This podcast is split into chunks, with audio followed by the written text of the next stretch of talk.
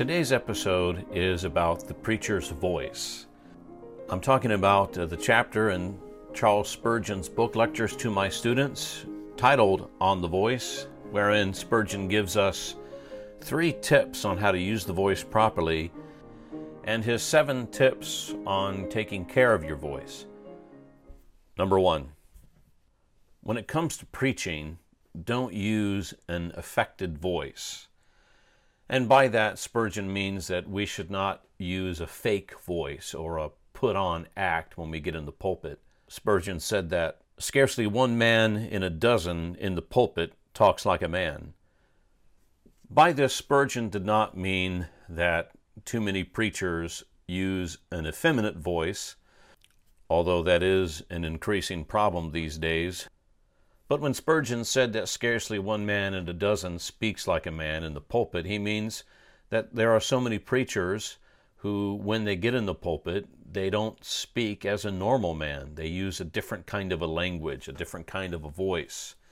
They don't speak the same way as they would to other people. There is no conversational tone in the pulpit, but it's all this weird pulpit voice. It's affected and put on.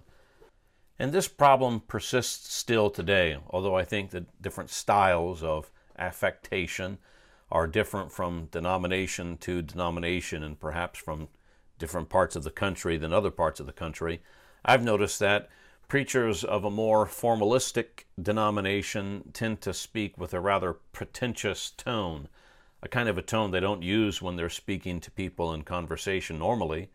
As a Baptist, I've noticed that there are more popular affectations in our own Baptist churches, like uh, the preachers who sound like they're angry about everything. The entire sermon is yelling and screaming and shouting.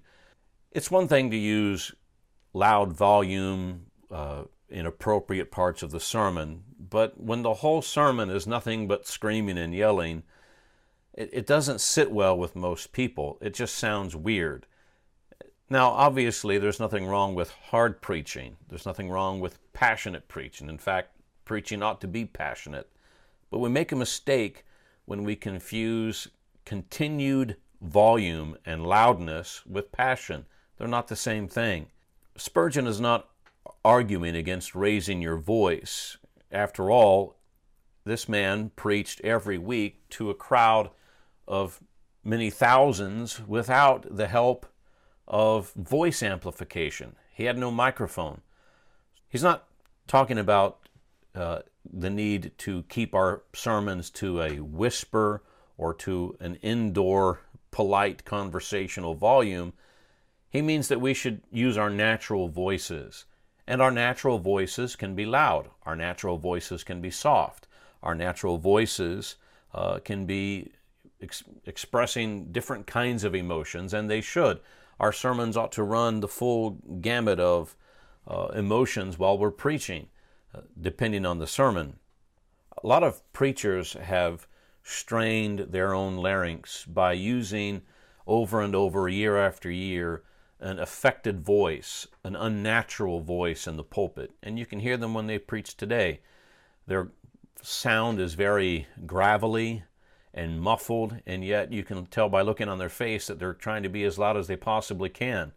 The problem there is they have strained their larynx and they don't uh, know how to quit. It's become a habit to them. Spurgeon affectionately calls the pulpit language the Jerusalem dialect. And here's what he says the Jerusalem dialect has one distinguishing mark that it is a man's own mode of speech, and it is the same out of the pulpit as it is in it. So when we plead with sinners, we should plead as if we're pleading with someone in our natural voice. When we praise God, we should praise God as one who is praising God with our natural voice. We should glory and exult and mourn and testify in our natural voice and not in a fake, pretend, put on pulpit dialect. Number two, when you preach, speak and use your voice so as to be heard. The goal here is not sheer volume, but for the folks to understand what we're saying. Spurgeon said, What is the use of a preacher whom men cannot hear? Distinct utterance is far more important than wind power. Some men can fill a room with their voice, but nobody in the room understands what they're saying because, as loud as they are, they jumble their words together and they're more interested in being uh, loud than they are in being distinct. So we need to find that balance between loudness and distinctness. And uh, if that means that we need to slow down in our speech and maybe go a little bit quieter, then that's what we should do. The most important thing about preaching uh, when it comes to our voice is that people can understand what we're saying. Spurgeon said, It is an infliction not to be endured twice to hear a brother who mistakes perspiration for inspiration tear along like a wild horse with a hornet in its ear till he has no more wind and must needs pause to pump his lungs full again. Have you ever heard or seen a preacher who got to ripping and snorting in the pulpit and you were afraid he was going to have a heart attack? Yeah, don't be that guy. Slow down, catch your breath, and uh, make sure that your style of preaching, the usage of your voice, creates an interest in what you're saying and not whether or not you're going to survive the next 30 minutes. Number three, do not exert your voice to the utmost in ordinary preaching. That is, uh, save a little, pull it back a little bit so that you don't strain yourself too hard. Because if you're a regular weekly preacher, you're going to be needing to do this again in the next few hours and the next few days. Spurgeon said, It is all very well to cry aloud and spare not, but do thyself no harm is apostolic advice. Be a little economical with that enormous volume of sound. Do not give your hearers headaches when you mean to give them heartaches. You aim to keep them from sleeping in their pews, but remember that it is not needful to burst their eardrums. Here are a few suggestions uh, for maintaining your voice and keeping it strong that Charles Spurgeon shares in this chapter on the voice. Number one, and this may sound counterintuitive to many, but he says, preach as often as you can because it toughens the voice and makes it more resilient. Obviously, not everyone is going to preach more than once a week. Some men listening to this video may only preach on rare occasion. But the lesson for us is this if you're losing your voice after one sermon, then your voice box is weak and it needs to be strengthened. Perhaps you just need more practice to strengthen it and to toughen it up. Spurgeon believes so strongly in the need to practice proper crying aloud that he suggests that men training for speaking professions to peddle wares in the streets for a little time. Young ministers might go into partnerships with newsboys a while till they got their mouths open and their larynx nerved and toughened. So strengthen your voice box by using it more and practicing. Maybe even uh, go street preaching to train your voice box to be able to not only fill a room but fill the streets with gospel proclamation. Number two, the second tip about taking care of your voice is improve your voice by exercising. Now, I understand.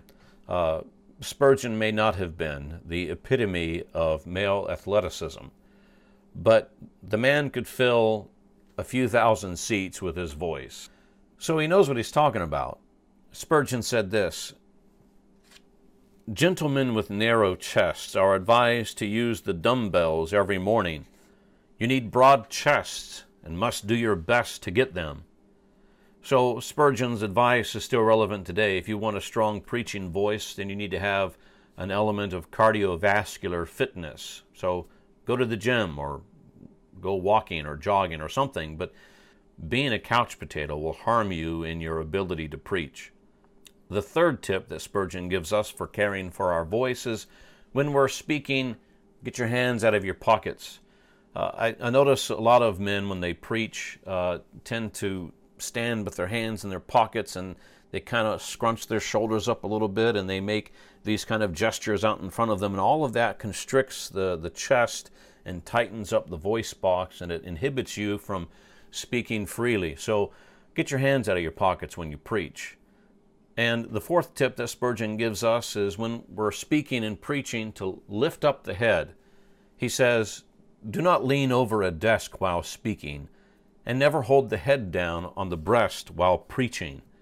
A lot of men have the bad habit, and I find myself doing it from time to time also, where we're looking down at the pulpit, and sometimes we need to to look at our notes, but don't spend a great deal of time preaching in that position. And I know, I, I believe that sometimes microphones make us uh, develop bad habits in the pulpit.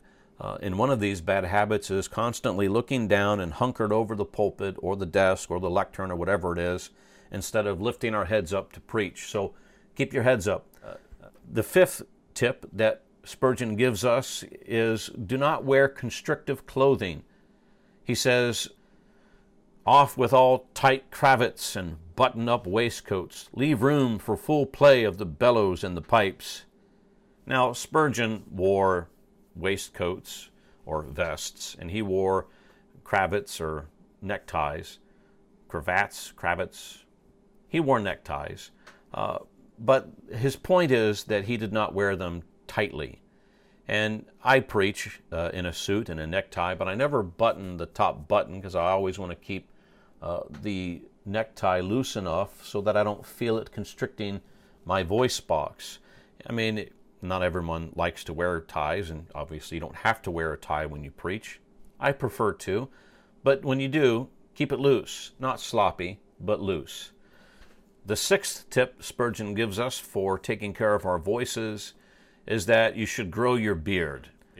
Spurgeon suggested instead of wearing scarves uh, and, and putting something around our necks that's tight to keep us warm, that we should protect our voice and our necks by growing our beards out. He said, Grow your beards, a habit most natural, scriptural, manly, and beneficial. Have you seen uh, these quotes by Spurgeon about beards on social media. I think there's even a number of t shirts that have uh, Spurgeon talking about the need to grow beards. Some of those quotes came from this chapter on the voice. He believed that growing a beard helped to protect, protect the voice box from the elements, and he wanted the men who were able to do it to do it. And so you should do it if you can. The seventh tip for taking care of your voice is to use one of Spurgeon's home remedies when you feel your voice is getting hoarse or it's getting rough, uh, perhaps you're struggling with a cold, one of Spurgeon's favorite remedies was to take chili and vinegar and water and use those to uh, soothe or to clear his throat. He believed that astringent substances were better for the throat than emollient compounds. I'm not sure if modern medicine would agree with Spurgeon's assessment and Spurgeon's home remedies, but Spurgeon had practical proof for what he did. Few men these days can say that they can preach to a crowd of five, six, ten thousand people without the aid of a microphone and not lose their voice. Spurgeon could, so perhaps he knew what he was talking about when he was talking about taking care of the voice. Now, if you're struggling with your voice, and you feel it isn't strong and it's likely to fail when you're preaching, don't get discouraged. Don't give up. We all can improve in how we sound. We all can improve in our clarity of speech and in our eloquence.